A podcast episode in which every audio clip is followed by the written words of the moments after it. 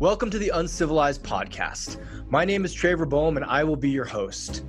Every week or so, I try to get myself a fascinating human on the mic for you, someone who looks at the civilized world just like you do and says, no, thank you.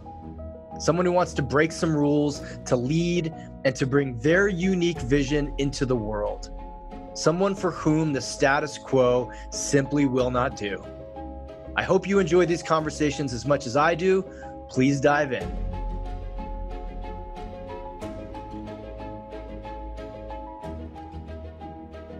Fatherhood, confidence, and money.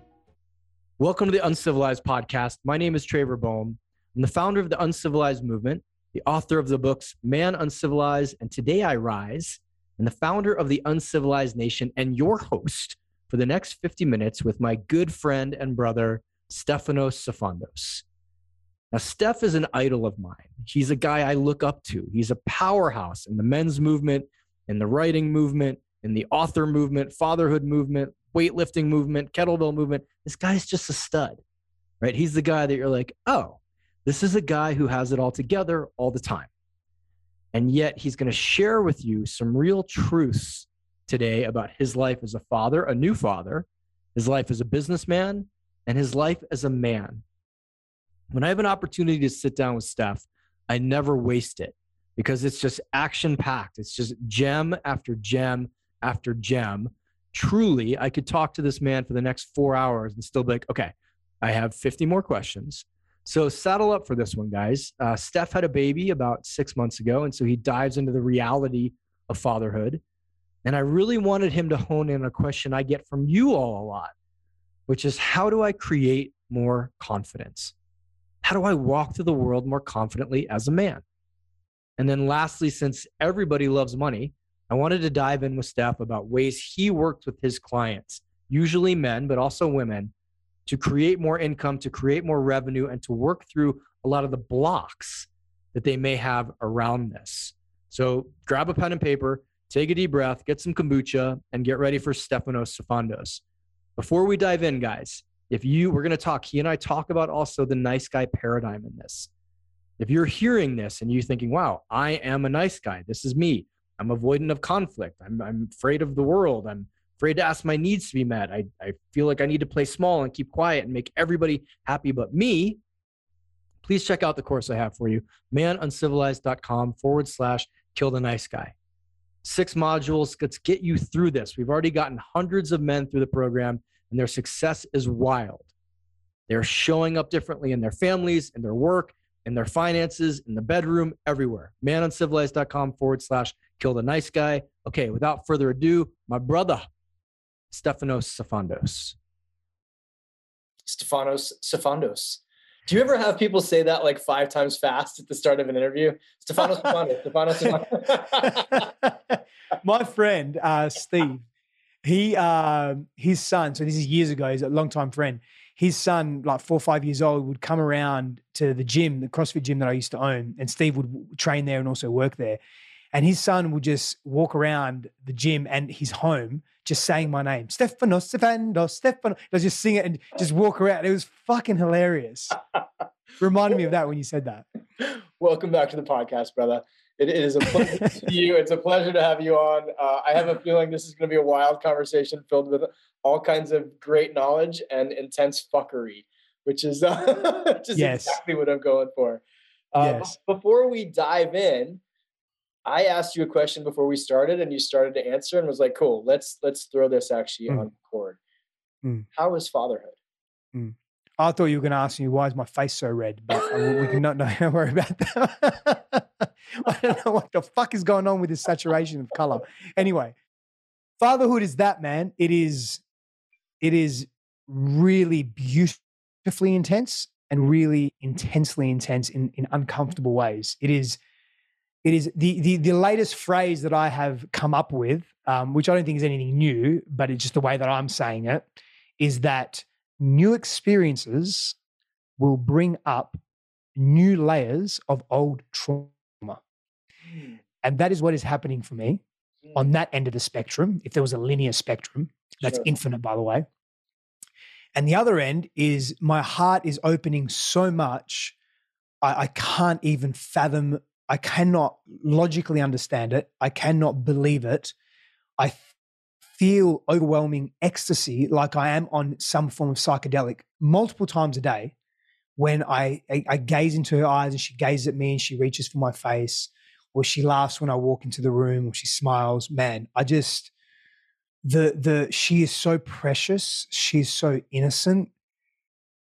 I'm overwhelmed with emotion just thinking about how fucking amazing she is and how much responsibility I have as a father, not as a parent, just as a parent, but as a father, as a man, helping her navigate this world and be a guide of her own sense of self, helping her navigate her personality, her sexuality, her expression, her values, like all these things, right?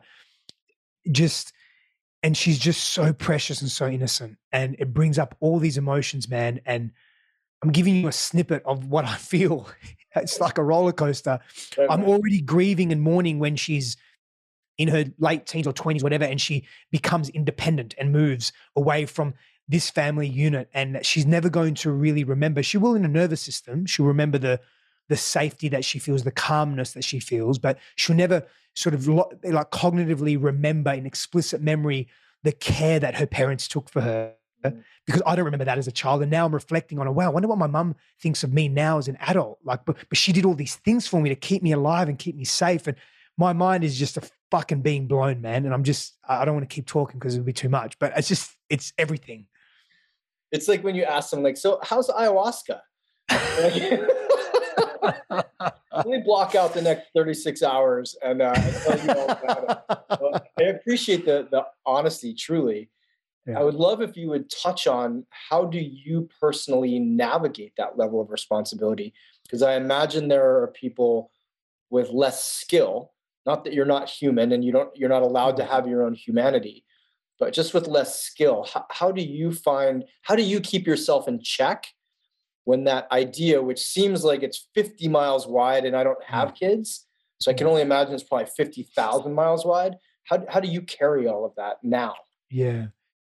Now, a lot better than I was the last few months. To, to be really honest, I've, uh, Trevor, I've been stuck in my pain, man. I've been stuck in that trauma. I've been, uh, as a result of that, I've been selfish, defensive, egoic. Um, I've been projecting. I haven't been nice to my wife. I've been frustrated. I've been short. I've been impatient. I've been thinking about what I don't have and what I'm missing out on and what I could be doing when I'm nurturing and being with my daughter. I'm, I'm, you know, shades of old.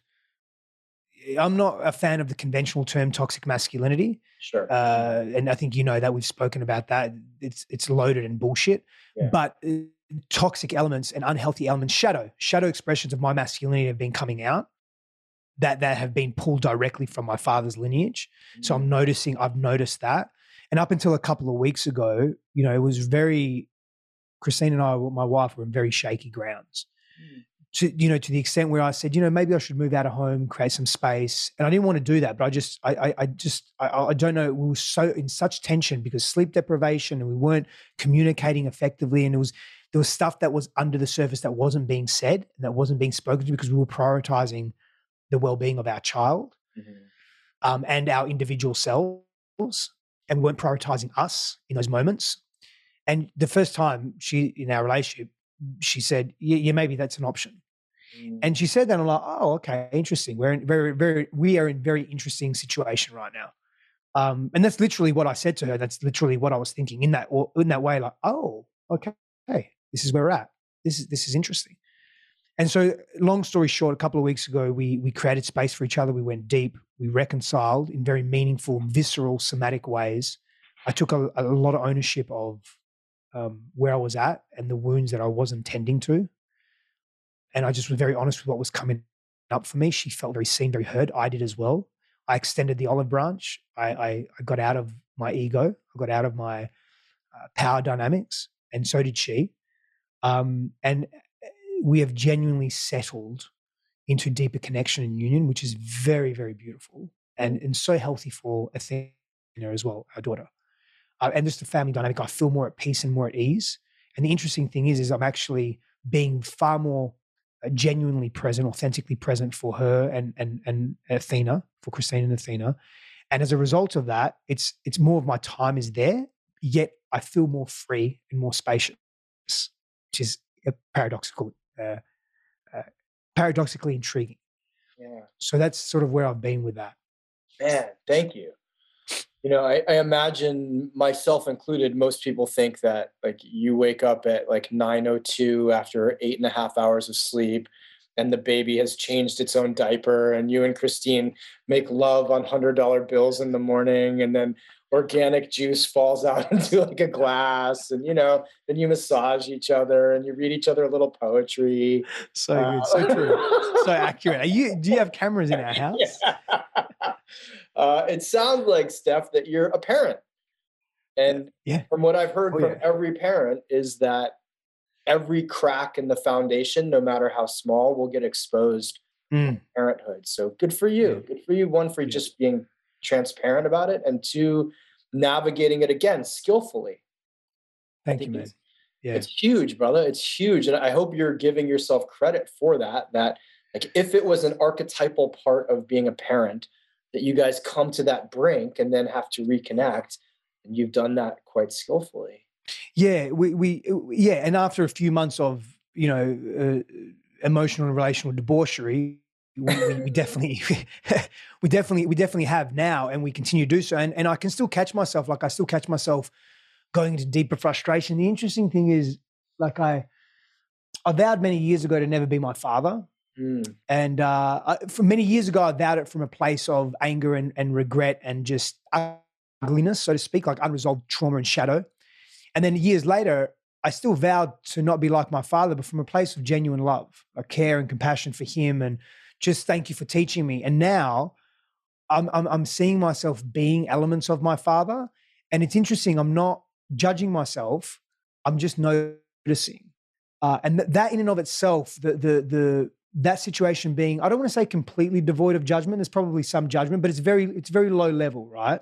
But that low level self judgment isn't as high as what it has been in the past.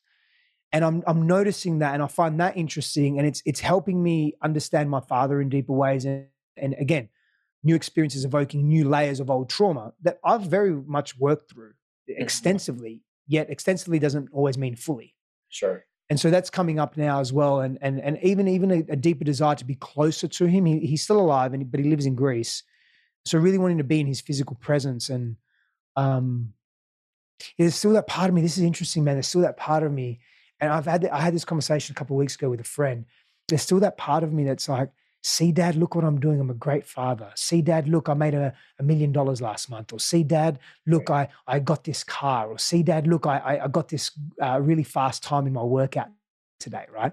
There's still a part of me that that, that seeks that it's not even approval and validation it's, it's being seen. Yeah. and i don't i don't think that ever leaves us as as boys. Yeah. it, it just doesn't. Yeah, I was going to ask when you said twice, like I vowed to not be my father. I'm so curious if that's a possibility.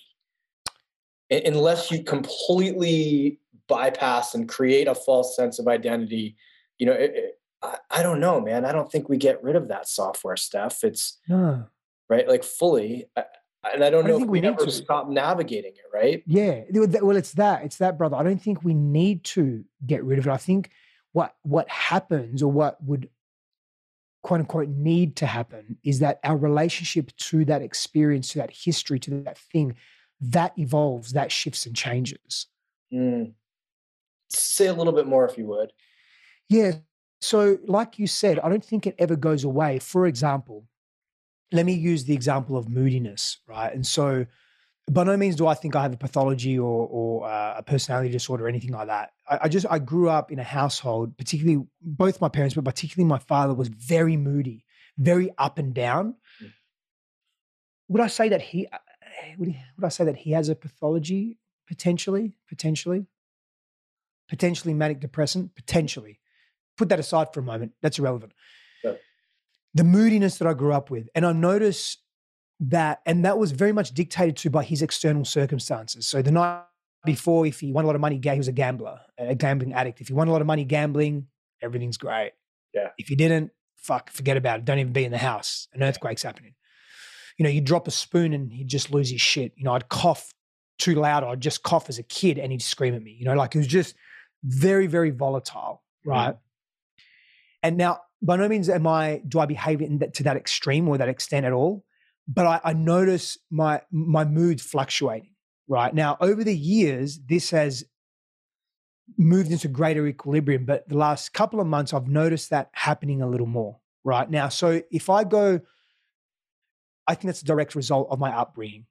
If I go to my past, say a few years ago, five or 10 years ago, even, maybe even three years ago, that moodiness, which is a reflection of my parental dynamic with my father and what I experienced there and my household, the way that I would be with that moodiness is it would a couple of things. It would prolong, I would be unaware of it, it would be more intense. Now, it's less intense. It doesn't last as long. I'm more curious about it. I'm practicing self compassion. I'm noticing it. I'm taking ownership of it if my wife notices it and points something out, because she'll point something out in very loving ways. Very seldom, very seldom is she uh, uh aggressive or, uh, or, or projecting. Very seldom. She's she's really amazing like us, uh, and I and I mean that. And yes, I'm biased, but I I, I really I really mean that. And that is what I mean by a relationship changing to it. And so I would imagine another two or three years, if if evolution is linear or growth is linear to some capacity, that, that my relationship would shift and change again. The frequency would be less, the volume would be less, the intensity would be less.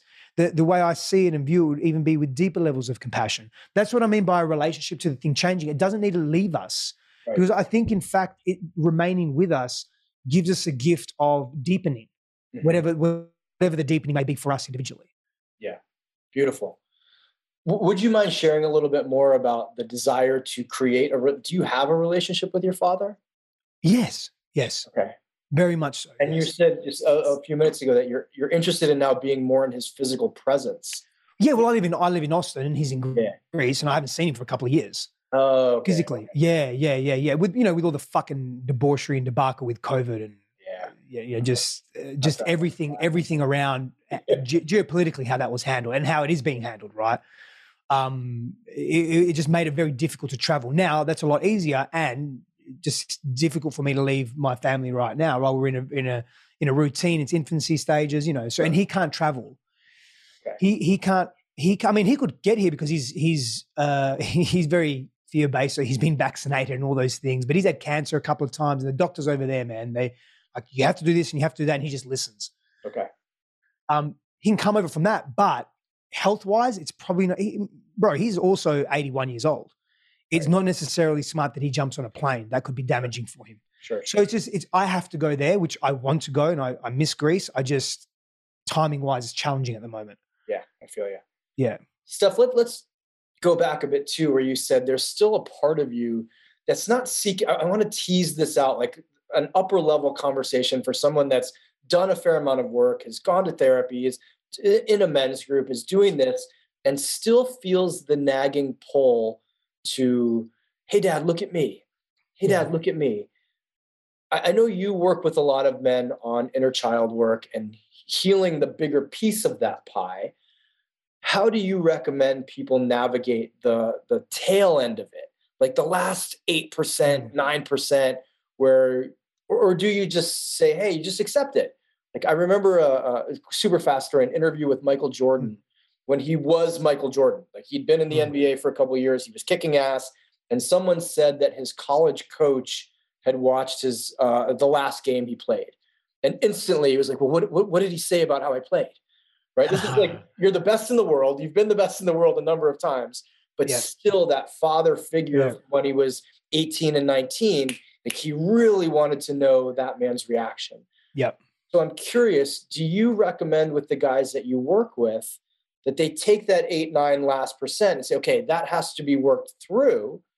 Or is it just like you were saying, well, I'll acknowledge it and allow it to deepen me in some regard? Does that yeah. question make sense? It absolutely does. Yeah, I don't. And, and, the immediate response, and I think it's a it's a multifaceted response. Is there's no there's no one blueprint for that. I, I think what you what you uh, uh said about acceptance Mm. That's part of the process for sure, right? And acceptance looks different for every person. And for every man that's going through that, it also looks different with respect to like what's the come from or the energy around that. Generally speaking, if the energy around that that validation or um, need to know how uh, that figure, that parental figure, that father, that father figure feels and thinks about us. If there's a need there, like a compulsion, we're probably not in the eight or 9% range. We're more like, you know, 50, 60%, something like that, whatever it may be, right? Yep. If we're in the eight, 9% range, it's more like a feeling that also brings like a sense of peace and joy and mm. curiosity. And so my invitation to men when they're in that, you know, in the nuance and the minutia of that is get curious about that, like going to those feelings. Now, if they have, if their father is alive and present in their lives and they have a quote unquote good relationship, like a healthy, open, communicative relationship with their fathers, I would actually encourage them to share that with their fathers Mm. and, and get their feedback and get their response. But there's a caveat to that. And the caveat is don't do that if you're insecure. Don't do that if you're looking for praise because you may be disappointed, even though you may have a healthy relationship. He may not give you the response you want, and that's going to uh, spiral you down. The eight nine percent turns to twenty or thirty percent. So you've got to you've got to cultivate a sense of confidence within yourself. Now, let's go back to the the response of how I how I the question of how I deal with men is I want to work then on their confidence. I want to work on their core, the core essence of who they are, their spirituality, their sovereignty, their worth validated by their internal selves as opposed to external means and modalities, whether it's a father or a, a status symbol or the car that they drive or how much dollars they have in their bank account, whatever. So we want to keep working on that. And that naturally will help or evolve the compulsion or the feeling of that. But here's the thing that I'm going to say ultimately about that, which we've touched on. I don't think it goes away, man. I don't think any boy and the little boy living beside an adult man doesn't yearn in healthy and or in unhealthy ways to be seen by his father, to be accepted and respected by his father or father figures. There is there is something that when we are tapped into our own sense of maturity, we have a desire, and again, it's on the spectrum, right? It's unhealthy when we're not in our maturity, but when we're in our maturity, it's a healthy desire to be witnessed by our peers or our mentors or people that we revere and respect. Now, when we become attached to that, and it has to happen, and if it doesn't happen, we we lose our shit and our equilibrium. That's unhealthy shadow. When it does, when that doesn't happen, we become curious, even disappointed, but we accept who we are and we know who we are.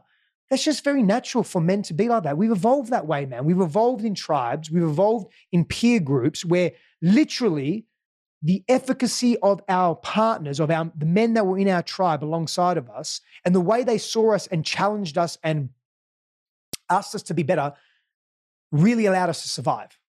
So there's, there's something innately eh, neurological in that as well to be seen by our fellow peers. Yeah, I agree with you and completely love it.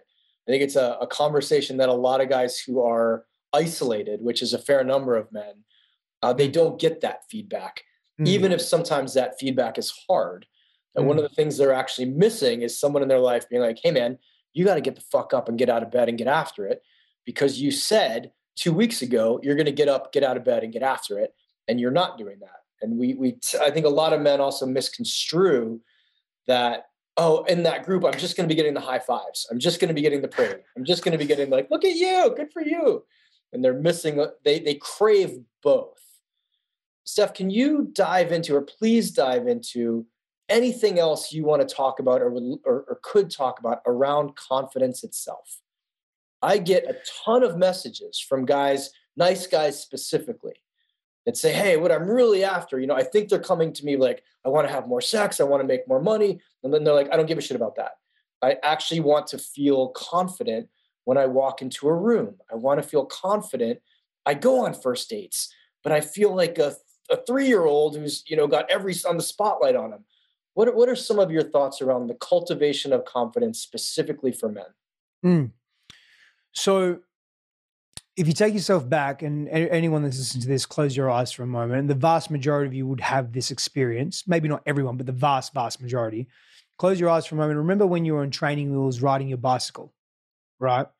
And eventually, at some point, you got comfortable on those training wheels. It was a challenge at first, it was difficult. And then you took maybe one training wheel off and started riding with one training wheel. Now, you did that for a while, and that was challenging balance and coordination you're scared you're going to drop and fall and hurt yourself and bang. And then you took the other training wheel off and it was wobbly, and then you you got used to it. And then three years later, you're, you're jumping off off off jumps, you on your BMX bike, and you're doing all those things right, and you're confident now. You're confident through a couple of key principles. You've committed to challenge and to move through the challenge, and you've been consistent in your practice around that. So you've been patient as well. So I look at practice, persistence, and patience. Mm.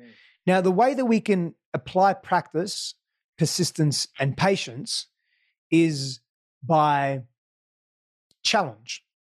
So it's so important for men to challenge themselves in every arena of life because it's challenge and it's, it's the moving through the challenge. It's the toughness and the resilience, mental, emotional, spiritual, physical. Toughness is our ability to move through the challenge. Resilience is our ability to recover from the challenge. That is what directly creates confidence. When we couple that with a deliberate reflection on the things that we've done and how we've moved through them, that enhances our confidence. And so for me, when we talk about confidence, just do difficult things, do things that scare you, mm. reflect on those things diligently, how they served you, how they've added value to your life, how they've added value to the lives of others, to your community, to the people that you love and care about challenge is a direct pathway to cultivating greater confidence in sexuality, in romantic love, in intimacy, in, in sharing emotions, in vulnerability, in, in physical praxis, in, in your purpose, in your mission, in your career path, whatever it may be. Doing difficult things and elevating yourself and learning new things helps you build confidence because it exposes you to something. Now, what happens sometimes is that we run, we get addicted to that, that um, confident and it, and it transmutes into arrogance, right? We're still confident, but it's trans- it, it projects as arrogance. That isn't necessarily socially mm, appealing. It can be, depends on what scenarios. Uh, like in polarity dynamics, a certain level of arrogance can be, but too much is you is is definitely off-putting after a period of time. Mm-hmm. So without getting too deep into that, challenge equates to confidence. Overcoming challenge, I should say, equates to confidence. I don't even have to say, I hope you're loving this conversation because I know you're loving this conversation with Steph.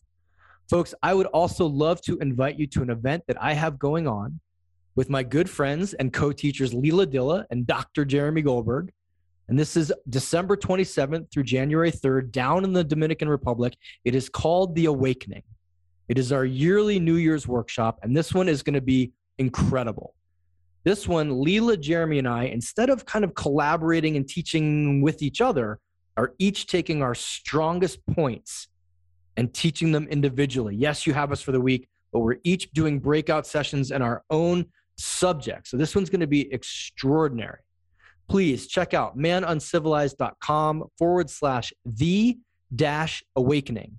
And even if you don't want to come to the workshop, just check out this facility. This is like a 40 hut treehouse in the Dominican. Literally, go to the website I just listed, manuncivilized.com forward slash the dash awakening, and watch their video. Just watch the video. Even if you have no plans on coming, you're like, hey, I wonder what a really good uh, promo video looks like. Watch their video. It's right there on the website. All right, back to Steph. Where do men most often mess that up? Like, what's Which part? the step? On on creating confidence on mm. is it the idea of like okay cool i'm just going to read the book i'm going to watch a youtube video on confidence.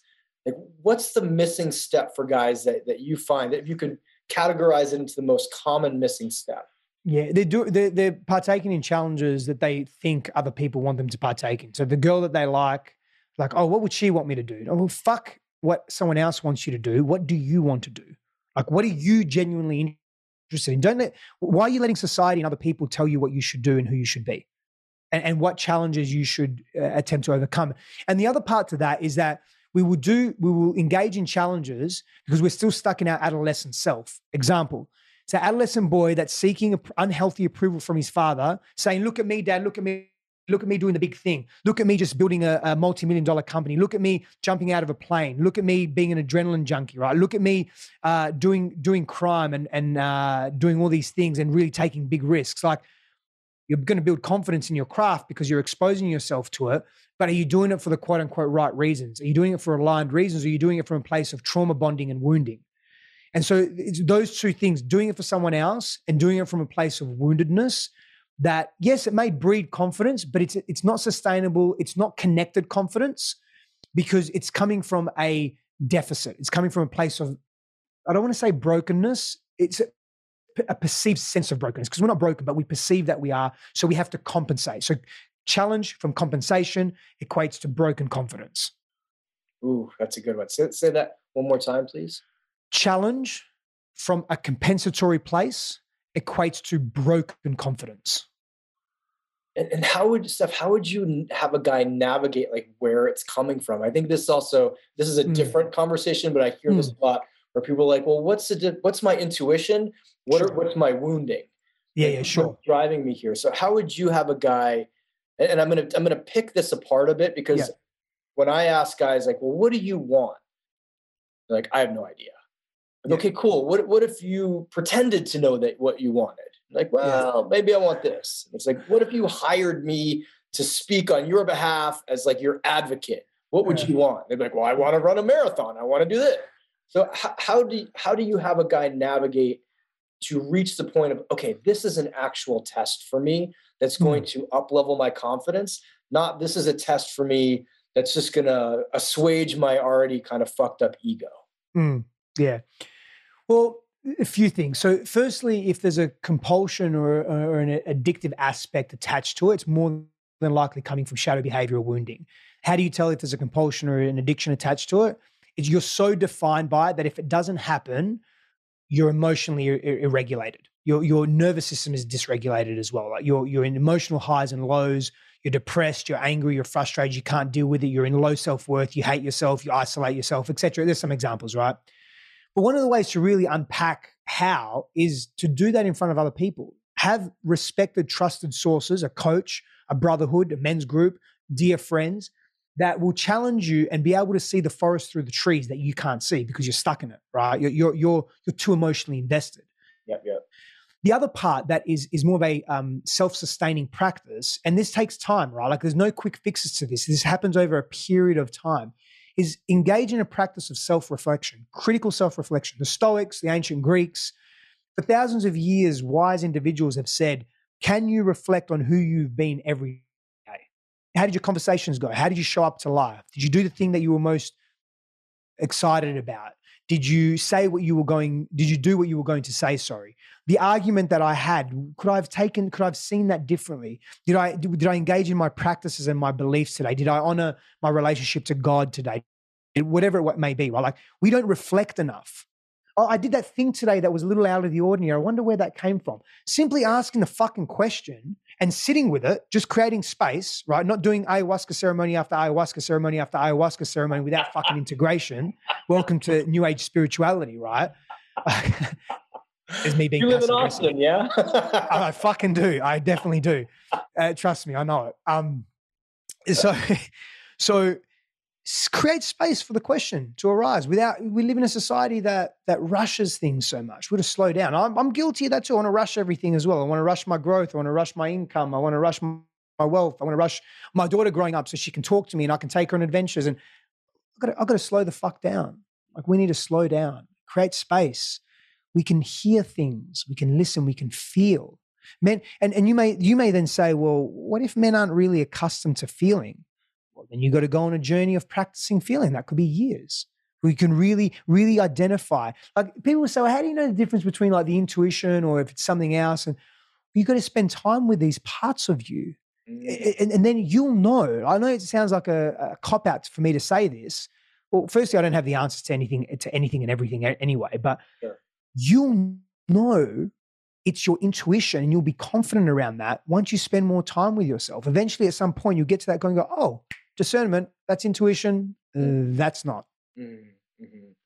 You know, Steph, I had a, a call, this was a year ago or so, with a coach who spent 45 minutes explaining to me how I needed to slow down, needed to feel more. This is how I would develop more potency, letting go of things. And I, I listened and full, was like, yeah, yeah, I get it. I get it. And at the end of the call, I was like, hey, do you have any like tips how to do that more quickly? Uh, God bless. That's so fucking good. like, no, fuckface, I don't. Uh, actually, oh, that's so good. I love it. That is that is you are on the path, just accelerated accomplishment. Yes, you are. Steph, can, can we? I, I love all that. Thank you so much. I think it's super helpful, especially for guys to hear from someone who is building big things, is doing a lot of things, feels like and looks like is engaged in a number of activities. To to hear about the the, the potency of slowing down and feeling, I, I agree with you completely. Can we make a little bit of a right turn here? Because I'm trying trying to think of what do guys want to hear? Like, if I could put you in front of a room, what would men want to hear about? Fatherhood, confidence, and we're gonna. I don't know if we'll go to sexuality, but I'd love first to go to money. Mm. When you work Mm. with men around the topic of money, what comes up from an inner child place that they can look at and navigate more so than, hey, your marketing sucks Mm. and you need to be posting three times a day and putting call to actions and a hook in your thing. What's what's on the inside in the little boy piece that you see coming up over and over? Mm. Self worth, deservedness, enoughness. Those those three, which are all somewhat the same. They're mm, slightly synonymous, but also a little different. Like they've been they've been told or they've been shown that they're either not enough, no matter what they do.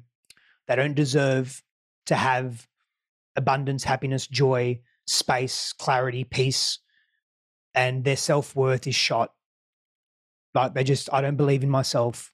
I'm of no value. I'm a piece of shit because my father beat me. Like whatever, well, my father left me.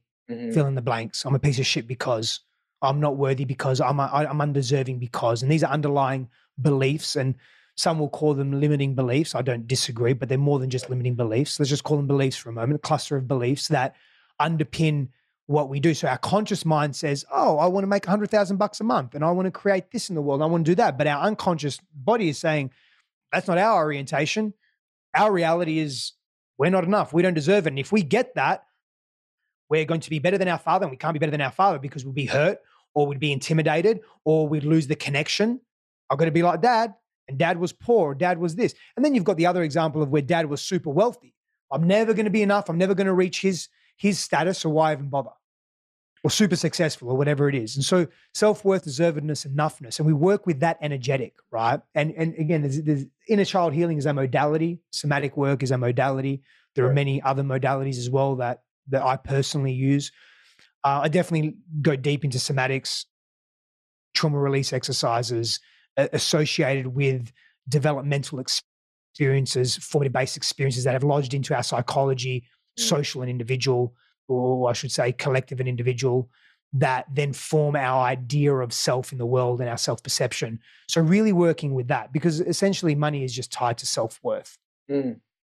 Steph, for for someone who just heard that was like, cool, but I I can't hire him, and I'm really in a tough place financially. What? And, and I, I I know uh, clearly working with people is always the accelerator.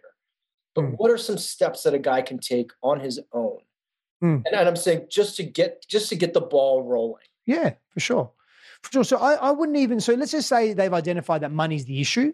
Mhm. I I mm, I want to say eight or nine times out of ten, ten times out of 10, I don't even address money. I go, great, Sure. money, park it. Yeah. Everything that's underneath that, what we just discussed, that's what we work with. So if someone is in that position where they're not financially able, there are many, many books you can read. I mean, I'm just, let me just look at some now that I've got here. My library is just across from me. Um, John Bradshaw, Homecoming. It's a great, great book on on inner child work. In, in, in fact, yeah, uh, John Bradshaw is great. The Inner Child Workbook is another one. Christine and I have very cost effective level one and level two inner child courses Mhm. that help access these parts of you that have been rejected and humiliated and abandoned that are then connected to money. Because when we have money, now there are many uh, silent, wealthy people out there that aren't in the spotlight, but at some level, money buys us access and prestige and it buys us attention or it gives us attention. And some people are very scared to have any of that, right?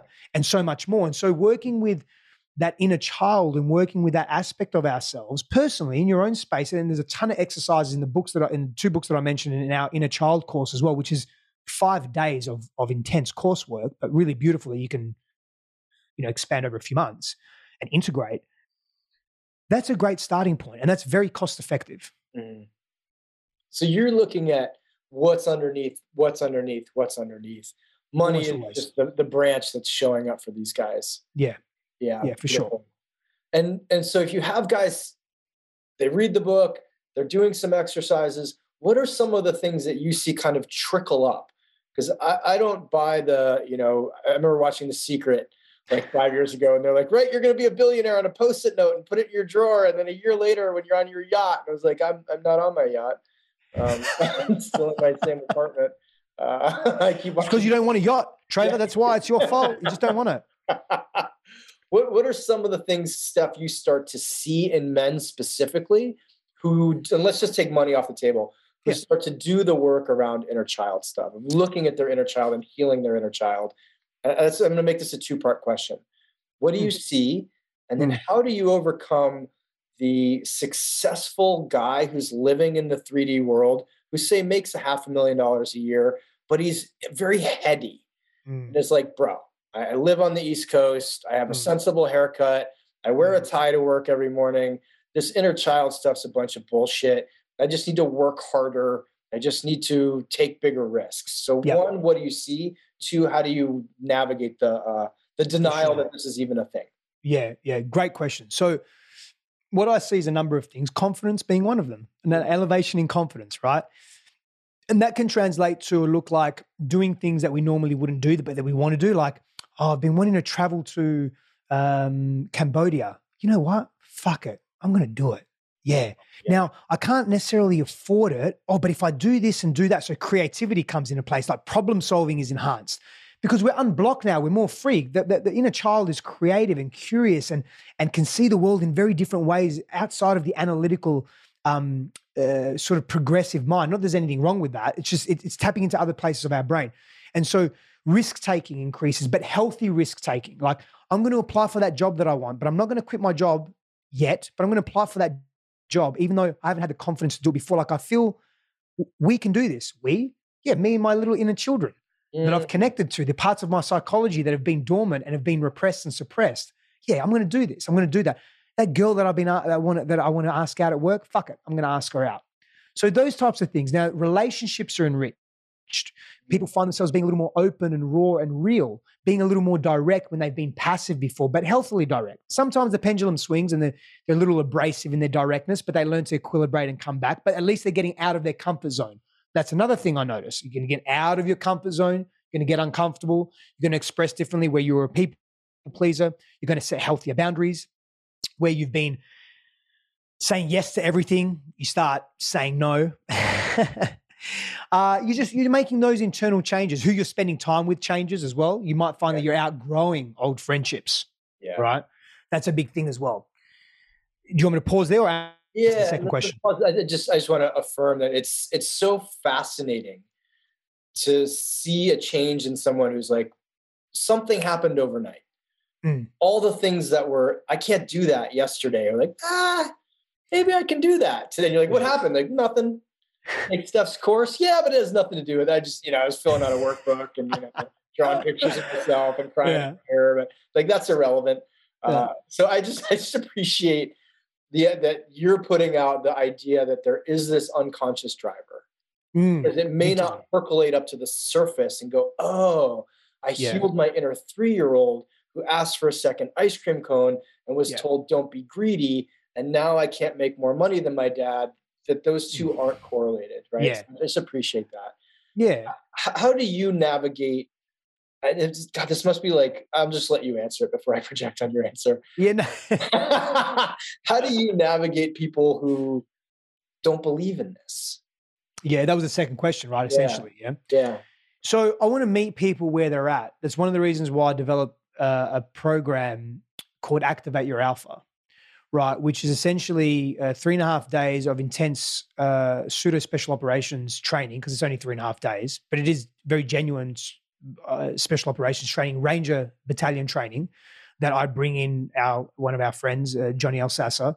I think you know Johnny, yeah, um, and and and a couple other guys that were ex Rangers, ex Special Operations and we bring that in. Now that becomes very appealing to that guy that's like, eh, what's this in child shit? Oh, but you you special operations training, like being a like a military guy, being the best of the best, like those types of challenges. Yeah, I can do that. Or I want to do that. I'm interested in that. That's yeah. cool. So give them what they want, or you know, sell them what they what they want, give them what they need. Yeah. But then in that, there's deep, deep spiritual work, mm. deep, deep emotional work, deep shadow work, mm. and it is. And I'm gonna, if you don't mind, I just I'm biased, but there's nothing like this out there, brother. Like the mm. deep spiritual work that takes place in combination with this this this special operations military training where we we we do break these men um, in in healthy ways, of course. Mm-hmm. And then what comes out of it, that's where they start to feel that like I've never felt before. We take them to the edges and we hold them safely at the same time.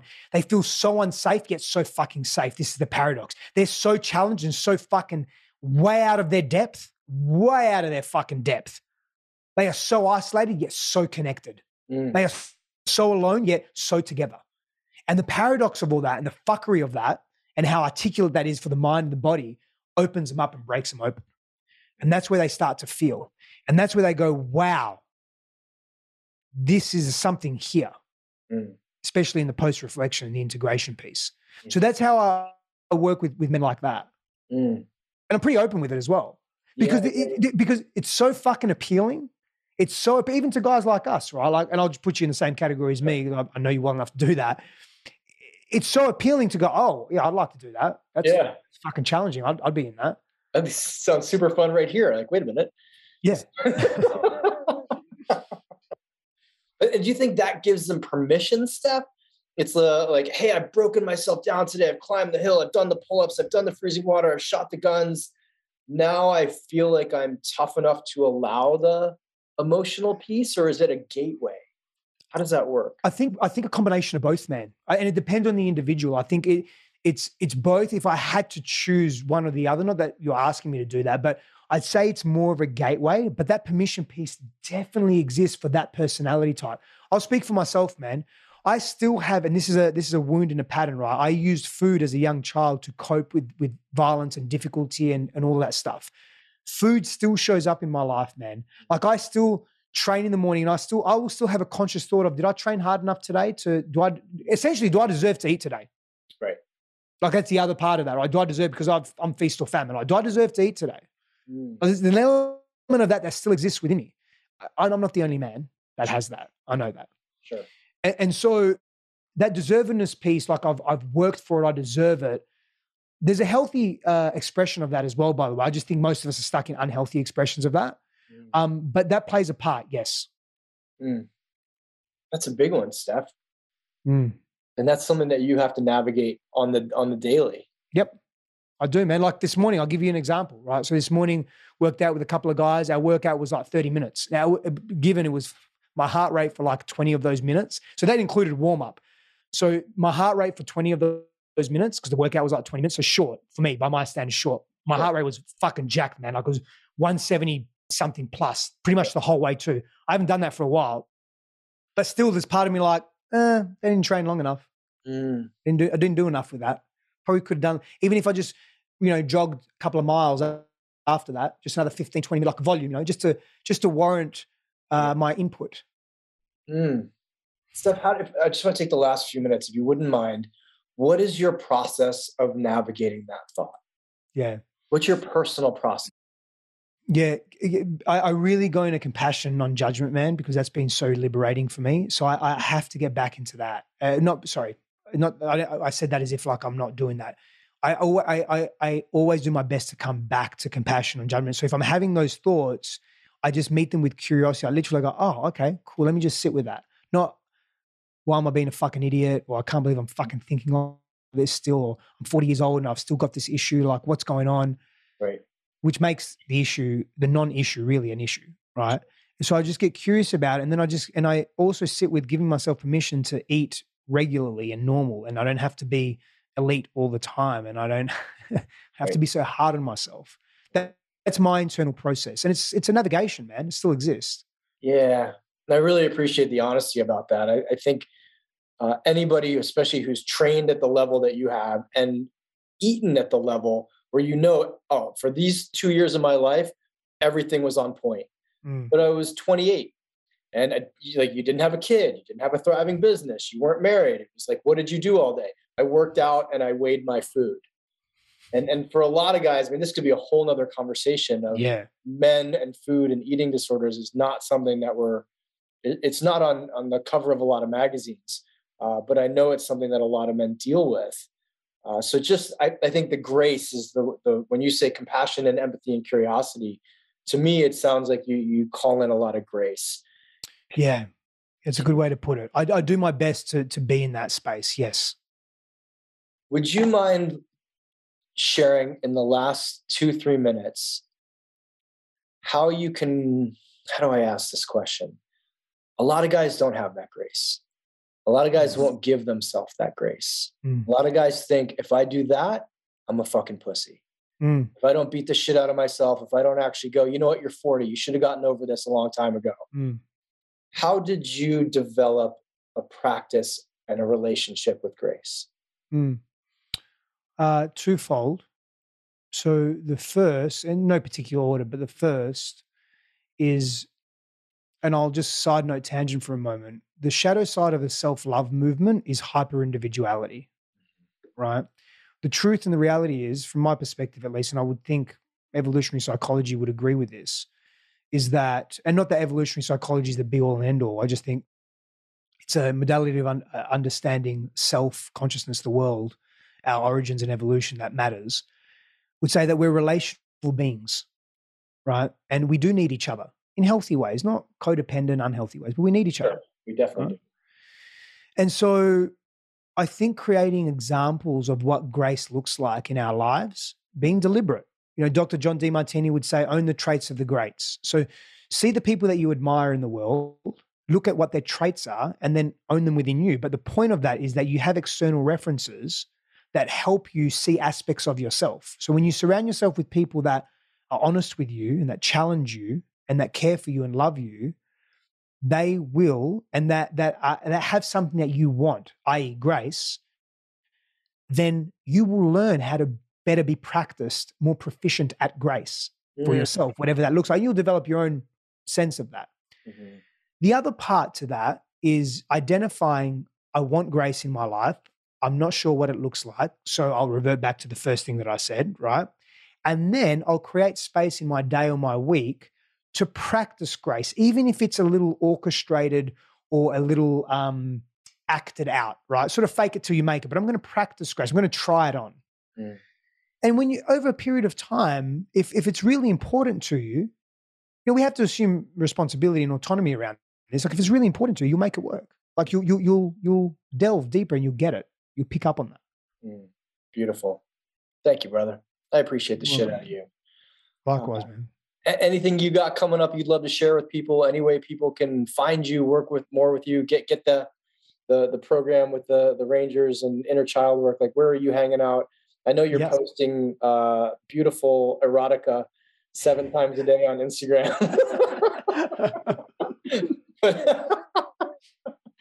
where else can people get more of your work brother Yes, thank you. You can jump on my website. Um, so there's a there's a empoweredbrotherhood.com. There's stefanossifandos.com. My any of my social media channels at Stefanos Sifandos.